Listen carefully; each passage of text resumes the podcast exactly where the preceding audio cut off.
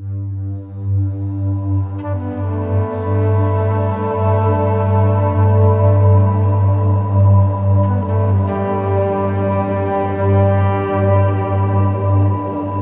بكم في حلقة جديدة من بودكاست عين العقل. معي أنا ميساء العمودي. ضيف اليوم هو دكتور أنس كنو طبيب نفسي وهو صاحب محتوى دكتور هيرو الهادف على اليوتيوب. فأهلا بكم.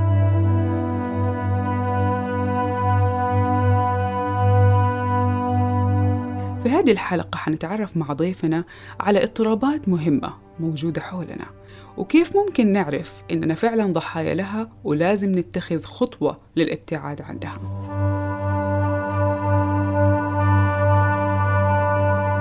أهلا بيك دكتور أنس من جديد في عين العقل. امتدادا للحلقة الماضية واللي استفضنا فيها عن العلاقات السامة وتكرار النمط في العلاقات أحد أبرز الشخصيات في هذا الموضوع هي الشخصية الاعتمادية وإدمان الأشخاص. إيش يعني إننا نكون مدمنين أشخاص؟ أهلا وسهلا بك ميساء أهلا وسهلا بكل المتابعين. هو ممكن هنا نرجع ل... وإحنا صغيرين خالص معظم المشاكل والاضطرابات النفسية بتبقى آه، من آه، مشكلة التعامل الأهل مع الأطفال. سواء كان ما فيش تعاطف من الأهل مع الأطفال ما فيش كمية حب كفاية ما فيش حنان أو الأب والأم غايبين إما لأسباب آه، سفر أو كل واحد منهم في مكان أو لأسباب عاطفية. حتى في الطب النفسي بنقول بإن الغياب ال- الفيزيكال اللي هو الغياب الشخص بذاته آه، أخف من الغياب النفسي. يعني إيه؟ يعني لو حد مثلا والده آه، مسافر أو والدته مسافرة ده بيبقى أخف وطأة وأقل آه، شدة من آه، حد أبوه وأمه عايشين معاه بس هم غايبين نفسيا. هم مش بيدوا الحب والحنان والعطف ده بالصورة الكافية. لدرجة إن الأب المتوفي والأم المتوفية ما بيبقاش تأثيرهم السلبي على أطفالهم زي الأب والأم العايشين بس ما هماش موجودين نفسيا مع أطفالهم. فالطفل بيكبر هو عنده الاحتياج النفسي ده آه، حابب إن هو يبقى آه، له حد بيسنده حابب إن هو يبقى آه، معاه حد بيطبطب عليه في حد بياخد باله منه في مصدر حب في مصدر حنان الكلام ده كله. بيكبر وبيبدأ يدخل في علاقات مع صداقات ومع شريكة حياة وكلام زي كده وهو مبسوط في العلاقات دي. لعند ما الموضوع يتحول إلى إدمان إن هو الشخص ده ما يقدرش يعيش من غيره. الفكرة تكاد تبان إنها كويسة إنها حاجة لطيفة بإن شخصين يبقوا متعودين على بعض وبيحبوا بعض وطالما هما الاثنين شركاء فإن شاء الله يكملوا علاقة صحية. بس ده مش صح. آه، من أهم الحاجات بإن إحنا أول ما نتولد في الحياة بنبقى مؤمنين بإن في الآخر في موت وفي حياة بتنتهي. فمش صح بإن الشخص يتعلق ولا بشريك حياة ولا بأمه ولا بوالده ولا بأي حد في حياته. التعلق يؤدي إلى إن حياته توقف. في حالات كتير بتيجي المستشفى وبتيجي العيادات بيكون آه، علاقة انتهت في حياتها فهم وقفوا عند العلاقة دي ما عرفوش يتجاوزوها بعد كده. بقاله 3 4 شهور واقف في نفس النقطة. العلاقات وأي حدث بيحصل في حياتنا حدث سيء إحنا بعدها بناخد وقت من شهر لست شهور عشان نرجع لطبيعتنا. لو الموضوع ده زاد عن ست شهور فهو تحول إلى مشكلة مرضية.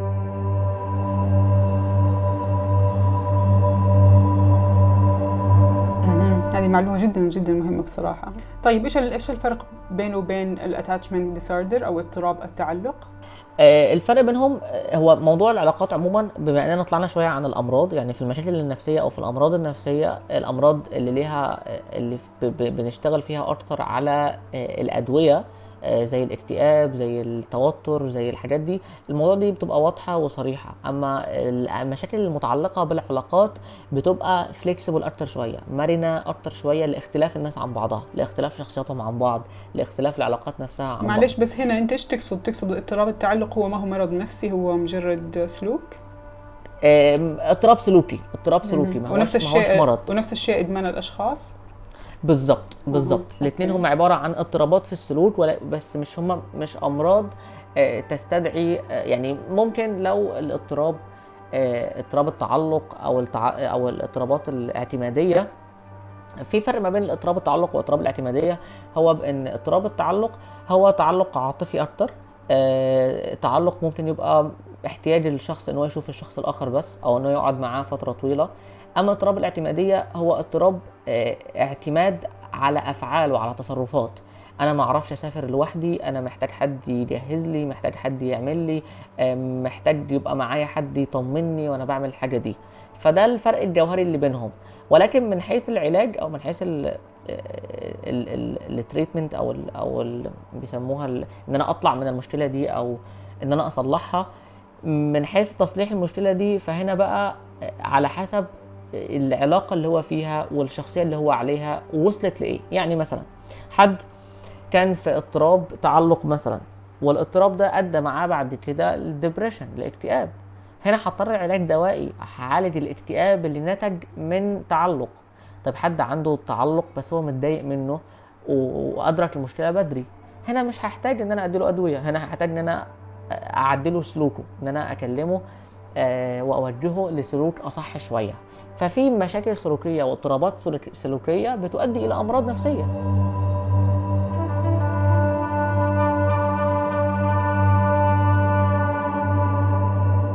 بالنسبة للفرق الجوهري بين الاثنين بس في كمان نقطتين حسيت إنه ممكن تكون كمان من الاختلافات ما أعرف إذا كان هذا الشيء صحيح أو لا ولكن في الإدمان إدمان الأشخاص يبدو إنه يسبب قلق أكثر.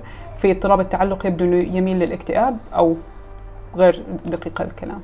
آه، ممكن آه، اضطراب اضطراب ال- الاعتمادية. آه، اضطراب الاعتمادية ممكن يؤدي إلى شخص منطوي شوية شخص مكتفي بالعلاقة اللي هو فيها ممكن شخص كسول أحيانا ممكن حتى إحنا بنشوفها في حياتنا الطبيعية بإن إحنا بنلاقي دايما بإن في شخص ريسكي أو اللي هو الشخص المغامر واللي عكسه بقى. اللي عكسه غالبا بيبقى من الأشخاص اللي ممكن يبقى فيه علاقة اعتمادية في حياته.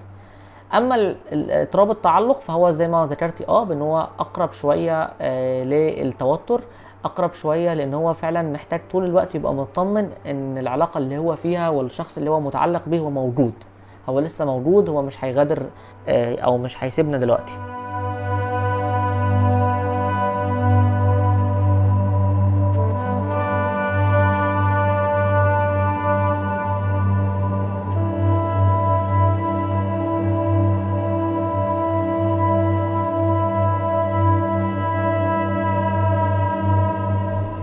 في الشهر الماضي تعرفت مع ضيفتي على ثلاث اضطرابات من الناحية السلوكية بس أنا سعيدة جدا أنه اليوم معي طبيب نفسي عشان آه، ال- ال- الاضطرابات اللي اليوم راح أتطرق لها راح تكون أكثر محتاجة لطب نفسي نبغى نعرفها أكثر من أنها تكون آه، سلوكية فقط. فراح نتعرف اليوم على ثلاث اضطرابات مختلفة. آه، على الأقل ربما واحدة منها مرت علينا أو سمعنا عنها بس يمكن ما سمعنا.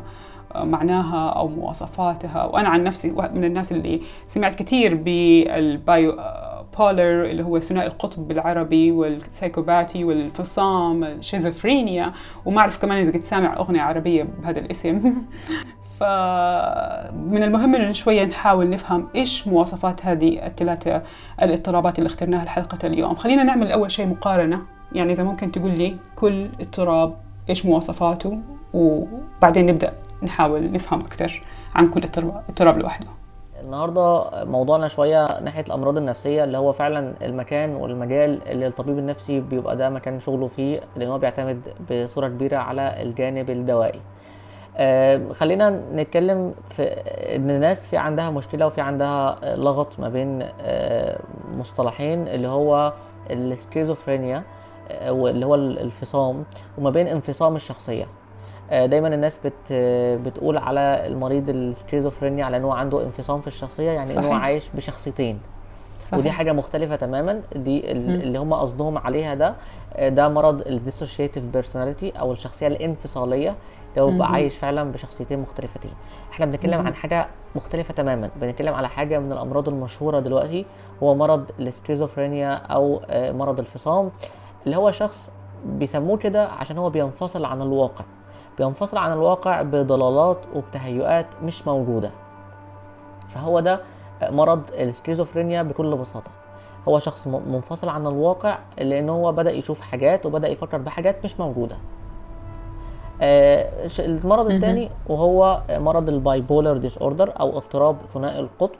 هو بكل بساطة سموه bipolar يعني ثنائي القطب يعني له قطبين له حاجتين مختلفتين. الشخص ده في أوقات بيبقى في عنده نوبات من ال manic attacks أو النوبات اللي بيسميها الاضطرابات اللي بيبقى فيها هو في قمة طاقته وفي قمة انفعاله وفي وقت التاني بيبقى في نوبات من الاكتئاب. يعني زي ما بيسموها ساعة فوق وساعة تحت. مرة هو بيصرف فلوس بس كتير. بتكون هذه متفاوتة في نفس الوقت أو بيكون لا لا مش لازم في نفس الوقت. ممكن يجي له مرة واحدة مرة واحدة آه، نوبة من نوبات من المانيك أو من النوبات اللي بيبقى فيها هو بطاقته. وبعدها ثلاث أربع مرات نوبات من الاكتئاب. فمش شرط يبقوا بالتزامن واحدة وواحدة يعني مش شرط خالص إنهم يبقوا بالتزامن مع بعض. فده ال bipolar إن هو شخص مرة يمين مرة شمال.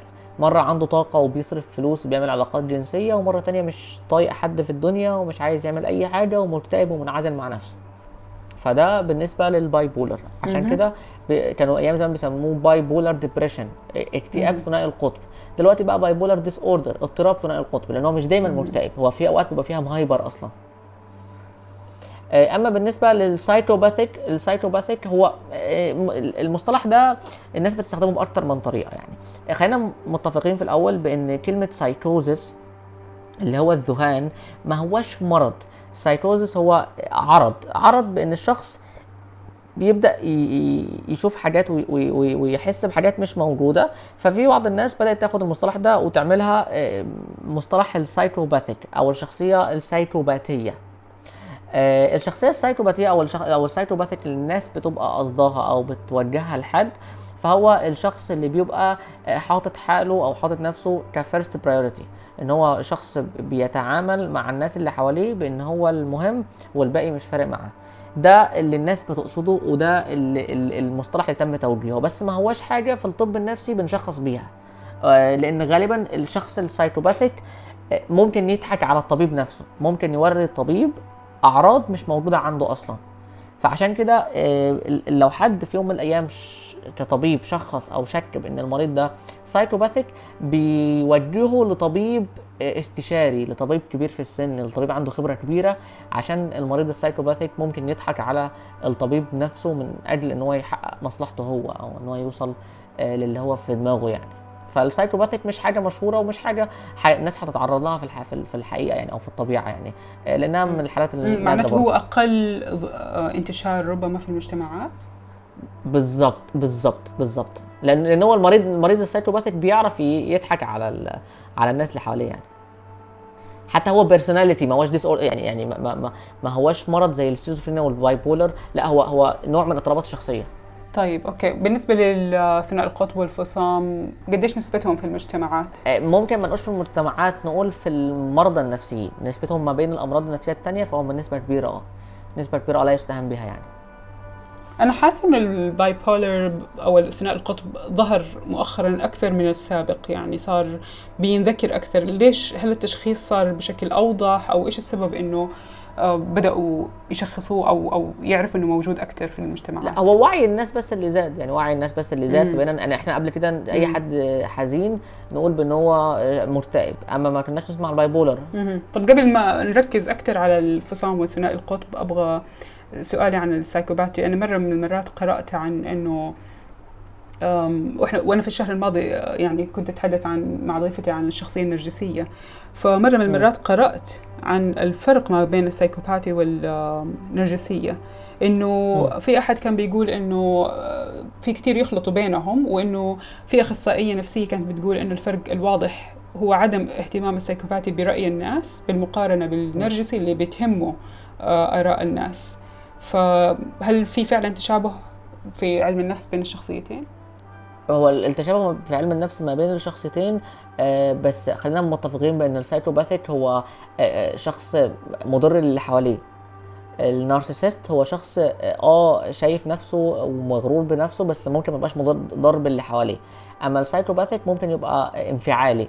انفعالي أو impulsive مم. ممكن يبقى شخص بي, بي بس آه. آه. بس النرجسي أو الشخصية النرجسية كمان زي ما تكلمنا في الشهر الماضي هي شخصية مضرة يعني بيطلعوا من من تحتها ضحايا آه آه م- ممكن نطلع ده بس أنا بصنفهم بإن ال- ال psychopathic هو الأخطر بالنسبة للي حواليه هما في تشابه بينهم كبير بس الأخطر هو ال هو ال هو ال psychopathic مم. فخطر السايكوباتي أكثر من النرجسي من أي بالظبط. ناحية تحديدا؟ من اللي حوال الضرر اللي حواليه بأن الشخص ال psychopath لو قدامه خيارين بأن في خيار منهم هيبقى في مصلحته بس الضرر اللي حواليه هيختاره عادي جدا. مم. والنرجسي؟ ال- مش بنفس الدرجة. حتى الموضوع ده مش حن يعني آه، آه، مش بنفس مش بنفس مستوى الفايدة في العيادات النفسية ال- بما اننا حلقتنا النهارده متخصصة بالأمراض النفسية أكتر من اضطراب الشخصيات يعني مم. إحنا ممكن نتكلم عن الشخص الن- النرجسي وال وال psychopathic في اضطرابات مم. الشخصيات أكتر لأن دول ما بيبقوش جايين بأعراض زي ما بنتكلم على ال bipolar وال schizophrenia يعني هتلاقيني النهارده آه، اهتمامي أكتر متوجه لل schizophrenia وال bipolar لانهم ممكن يبقوا الناس بيعانوا ومش وهم ضحايا فعلا ما هماش فاهمين إيه اللي بيحصل مم. كمان حاجة من الأشياء ال- من الأشياء اللي تنذكر على النرجسي إنه هو ما يقبل يروح لل بالظبط بالظبط، يتشخص بالظبط. بس أنت الآن تقول الفصام وثنائي القطب آه، علاجهم والكلام ده كله فهل هم بيقبلوا إنهم يروحوا؟ آه طبعا طبعا ال bipolar ال bipolar طبعا طبعا ال bipolar وال- وال schizophrenic الاثنين بيبقى نفسهم إن هم يتعالجوا وبيروحوا عند الأطباء وبيبقوا متمنين إن هم يخفوا بأسرع وقت طبعا وبيقبلوا التشخيص يعني آه،. المصيبه كلها مع الشخصية النرجسية إنه ما بيتقبل إنك تقول له أنت شخصية فيك تعالي شخصية فيك أمراض نفسية من الناحية النرجسية الفصام وثنائي القطب بيتقبلوا هذا الشيء لو حاولت تشرح لهم؟ آه، طبعا ليه؟ لأن بكل بساطة آه، الشخصيات ال- اضطرابات الشخصيات النرجسية وال- وال psychopathic هم آه، مضرين للي حواليهم أما مريض ال schizophrenia وال bipolar ما حدش حاسس باللي هو فيه غير هو. يعني مريض الس- ال- السكيزوفرينيا هو بيسمع أصوات مش موجودة وبيشوف حاجات مش موجودة فهو ما حدش حاسس بيه. فهو عايز يخف فعلا هو عايز يخف وعايز يبقى يبقى أحسن من من من الوضع اللي هو فيه دلوقتي. فهو بيبقى طبعا بيبحث عن العلاج وبيبقى عايز يتعالج وعايز يخف وبيبقى بيبقى هو متضايق من جواه مش زي مش زي اضطرابات الشخصيات التانية تماما.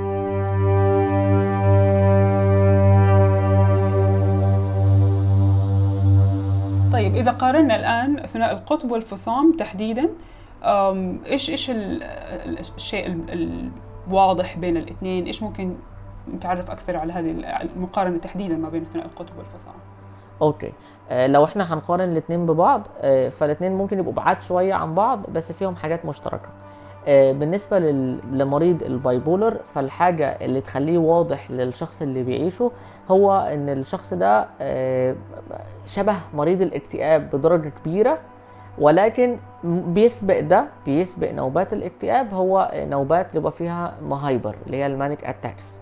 في الناحية التانية مريض السكيزوفرينيا ممكن يبدأ من حاجة بسيطة جدا جدا جدا وهو ال anxiety أو التوتر. آه، في في في ال- عندنا ال hierarchy أو الهرم بتاع التشخيص. هرم التشخيص بيبدأ من تحت من القاعدة بتاعته ب anxiety حد بيتوتر عادي جدا. التوتر بتاعه زاد فدخله في depression أو باكتئاب الاكتئاب بتاعه زاد بدأ يدخله في حاجات فيها سايكوزس فيها آه، في بدأ يدخل في ضلالات بدأ يدخل في هلوسة. بدأ يدخل في الحاجات دي هو لسه مش بيعالجها بيبدأ بعد كده يخش يدخل في, في السكيزوفرينيا. فالحالات اللي إحنا بنشوفها في المستشفيات عندها سكيزوفرينيا أو بتقول لنا إن بتشوف حاجات مش موجودة بتسمع حاجات مش موجودة آه، بتفكر في حاجات آه، بتسمع حد بيوجهها لحاجة بتسمع تهديدات بتحس بخطر أو بتهديد من حد ده كلها ما بدأتش من ال zero في نفس النقطة ما بدأتش مرة واحدة. فالفرق هو إن المريض ده بدأ طالع سلالم واحدة بواحدة. وكانه بيطلع من من البداية واحدة بواحدة بس هو أهمل أهمل أهمل أهمل أهمل لعند ما وصل للسقف بتاعهم. المشترك ما بين ال bipolar وال schizophrenia بين الاثنين ممكن يبقوا نتيجة trauma.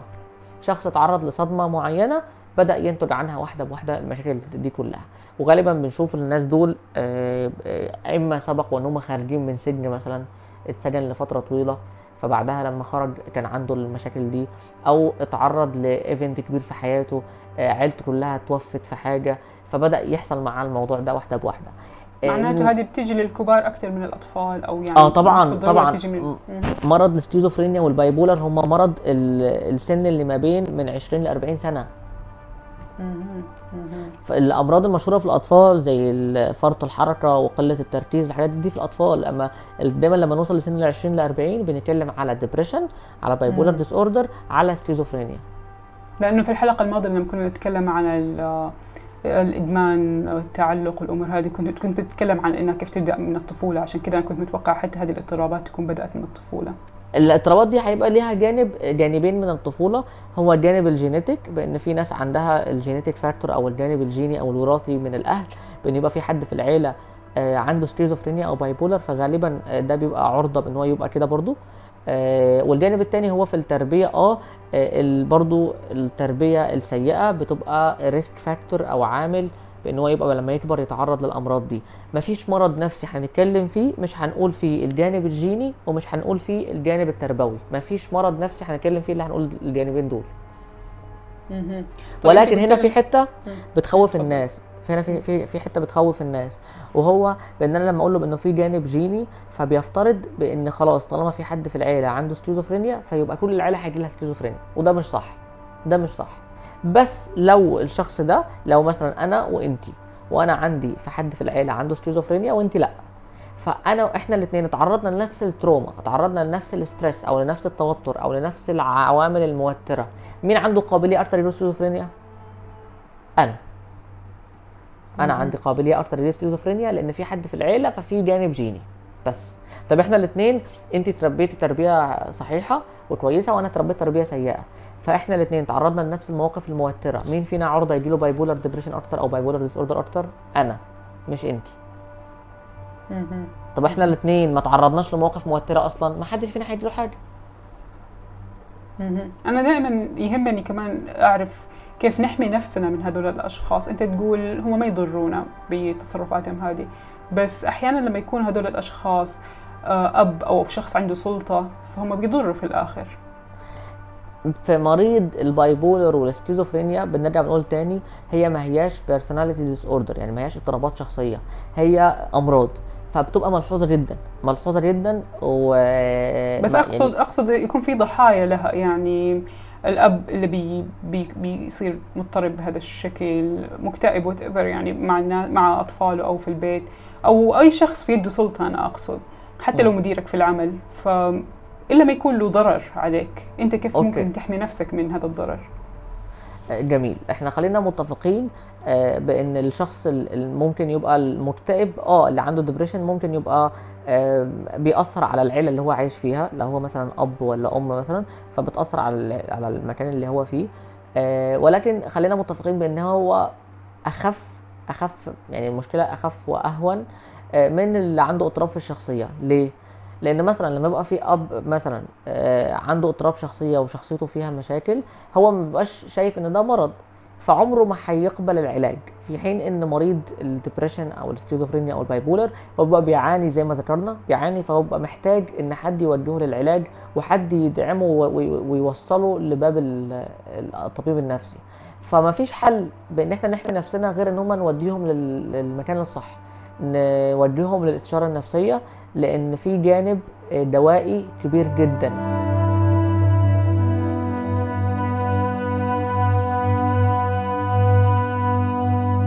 في جانب دوائي كبير جدا في علاج مريض ال bipolar وال schizophrenia فما هوش زي الأمراض اللي اتكلمنا عليها أو المشاكل اللي اتكلمنا عليها في الحلقة اللي فاتت ممكن تتعالج بال, بال... بالعلاج السلوكي.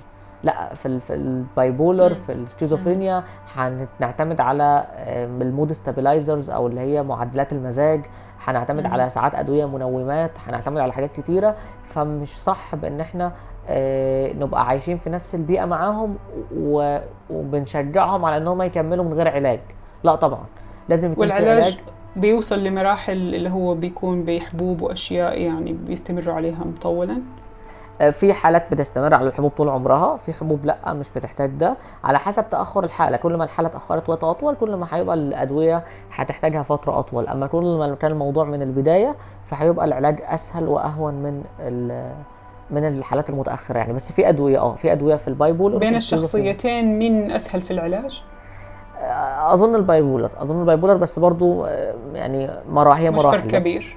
آه مش فرق كبير بس أظن إن السكيزوفرينيا أصعب في العلاج أصعب لأنها من المراحل برضو الثقيله في العلاج يعني ما هيش مرض طب, سهل. طب أنا لسه أبغاك تدينا أكثر مواصفات أنا أنا الآن حطلع من الحلقة بصراحة ما عرفت هل عرفت الشخصية ال bipolar ولا لا؟ هل عرفت شخصية الفصام ولا لا؟ أنا أبغى مواصفات حقيقية الآن توضح لنا هي. كيف أنا ممكن أعرف إذا كان هذا الشخص فيه هذا الاضطراب سواء ثنائي القطب أو الفصام؟ كيف إيش إيش إيش المواصفات؟ إيش الأعراض اللي أقدر أشوفها بشكل واضح؟ آه okay هو هو خلينا الأول متفقين بإن في مريض السكيزوفرينيا وفي مريض ال bipolar لو مش عايشة معاه يعني ده, ده بعيد عن الحلقة بقى لو مش عايشة معاه في نفس البيت مش هتلاحظي المشكلة دي. لأن مثلا مثلا نفترض إن في حد صديقي خرجنا مع بعض فراح اتسوق بآلاف البنيهات مثلا. فأنا شفت لقطة هذا من حياته. ما شفتش إن هو بعدها مثلا لما رجع البيت دخل في اكتئاب وما كلش ثلاث أيام. أنا ما شفتش الموضوعين على بعض. فما شفتش إن هو عنده الجانبين المختلفين من حياته. ما شفتش إن هو مرة كان فوق ومرة كان تحت. أنا ما شفتش ده. طيب مريض السكيزوفرينيا. مريض السكيزوفرينيا ممكن لو ما بيحكيليش عن اللي هو بيحس بيه ما أعرفش إن هو مريض سكيزوفرينيا. لأن هو إيه؟ أكتر حاجتين بارزين بالنسبة لمريض السكيزوفرينيا هو ال delusions وال hallucination. ال delusions دي هي عبارة عن أفكار موجودة في دماغه بس وما هياش صحيحة. إن هو يفكر بان في حد بيخونه في حد بيهدده في حد مستنيه في حد ده delusions. وال hallucination اللي هي حاجات مرئية أو مسموعة مش موجودة. في حاجات ممكن نلاحظها زي إن مثلا الشخص ده بيبقى مثلا كلامه مش مش مش مظبوط مثلا. عارفة الناس اللي بنقابلهم ربنا عافيهم في الشارع فكلامهم فيه تهتها كده؟ اللي هو ممكن يبقى مثلا بيتسول أو بي بيطلب مننا فلوس وتحس إن كلامه متقطع. فده ممكن يبقى عرض من أعراض السكيزوفرينيا طيب ولو انت عايش معاهم إيش المواصفات اللي حتشوفها فيه؟ هيبقى ناحية ال depressed أكتر. ناحية ال depressed أكتر. ناحية الشخص الانطوائي أكتر. ناحية الشخص ال... آه لا هنا بقى هنا بقى إحنا لما نقعد معاه كأطباء يعني هو مثلا أهله جم قالوا قالوا لي الشاب ده منعزل الشاب ده أكله مضطرب نومه مضطرب فعايزين نعرف ماله. فقعدت معاه أنا وهو لوحدي خدت منه history لقيته بيقول لي آه أنا بقى عندي delusions أنا ب... ب... في عندي أفكار مش موجودة مثلا. في ب... بشوف حاجات طب في حد غيرك في البيت بيشوفها؟ لا ما حدش بيشوفها غيري. طيب إيه رأيك في الحياة؟ إيه رأيك في إيه ال motivation اللي عندك؟ يعني هو هو بيكون عارف ومصدق إن هو فعلا بيشوف أوهام وأشياء. آه طبعا. يعني مش هو ب... مش لما نقول لهم ترى هذا أنتوا بتتوهموا يقولوا لا ويعابطوا في الموضوع. لا هو مشكلته بإن هو بيبقى يعني لما أنا بسأله مثلا ساعات بيقول بقول له انت مثلا بتشوف إيه؟ قال لي مثلا بشوف كذا أو في حد بينده لي. هنا بقى الديليوجنز انواع. في نوع مثلا أقول له انت إيه الافكار اللي في دماغك؟ فيقول لي مثلا ان في حد من جوه دماغي بيوجهني مثلا. ففي نوع بقول له طب انت بترد عليه؟ بيقول لي لا ما بردش عليه. ما بستجيبش له. في نوع تاني بيقول لي آه بستجيب له وبرد عليه. في في ناس بقى من background دينية أو من background عربية يقول لك آه ده في عفريت جوايا. في جن جوايا بيوجهني في آه حد بيأمرني في شيطان بيقول لي فاهمة قصدي؟ فمريض السكيزوفرينيا الأساس في تشخيصه هو ال history من الشخص نفسه.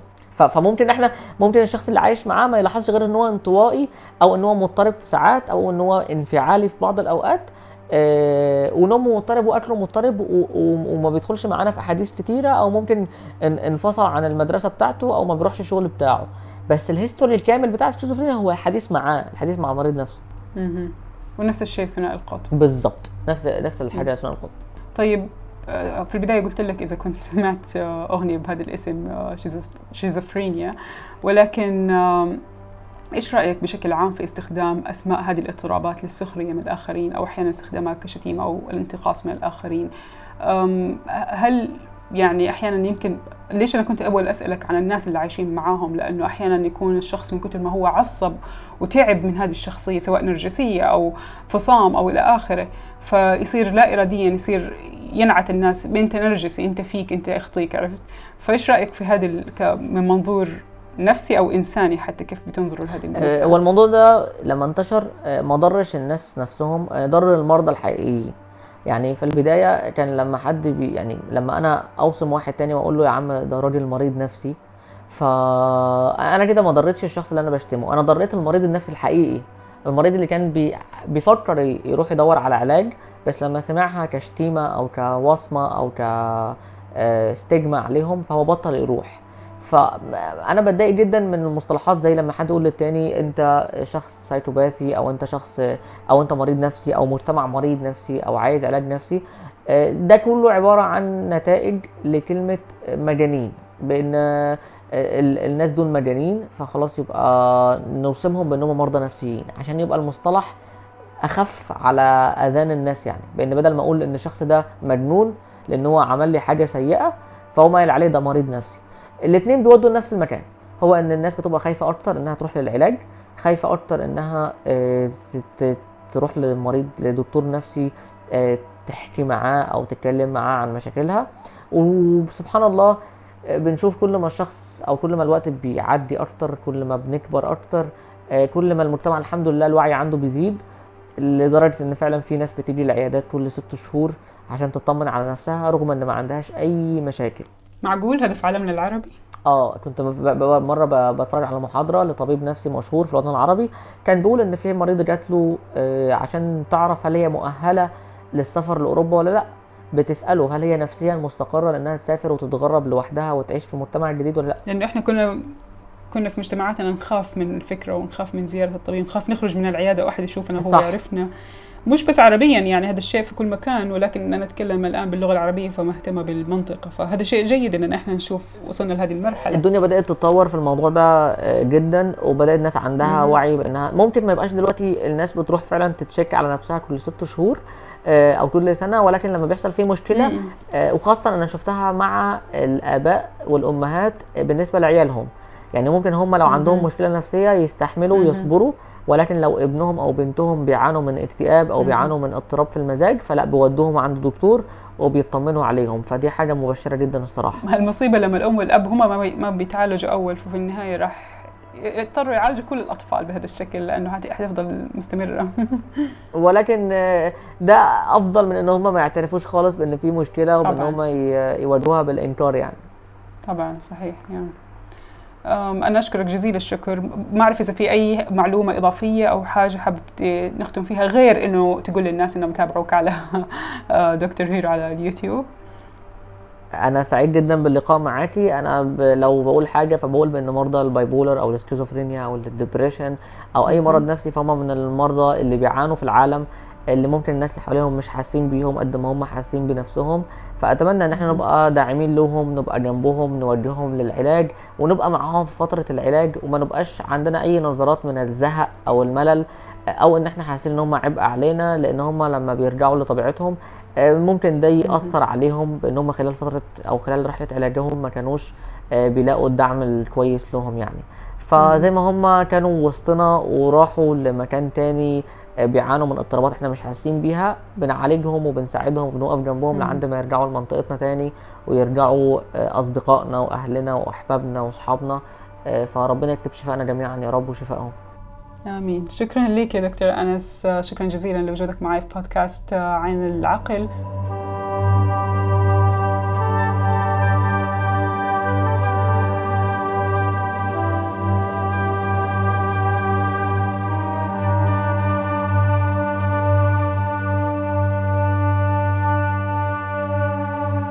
شكرا لكم مستمعينا واللقاء يتجدد الشهر القادم بإذن الله.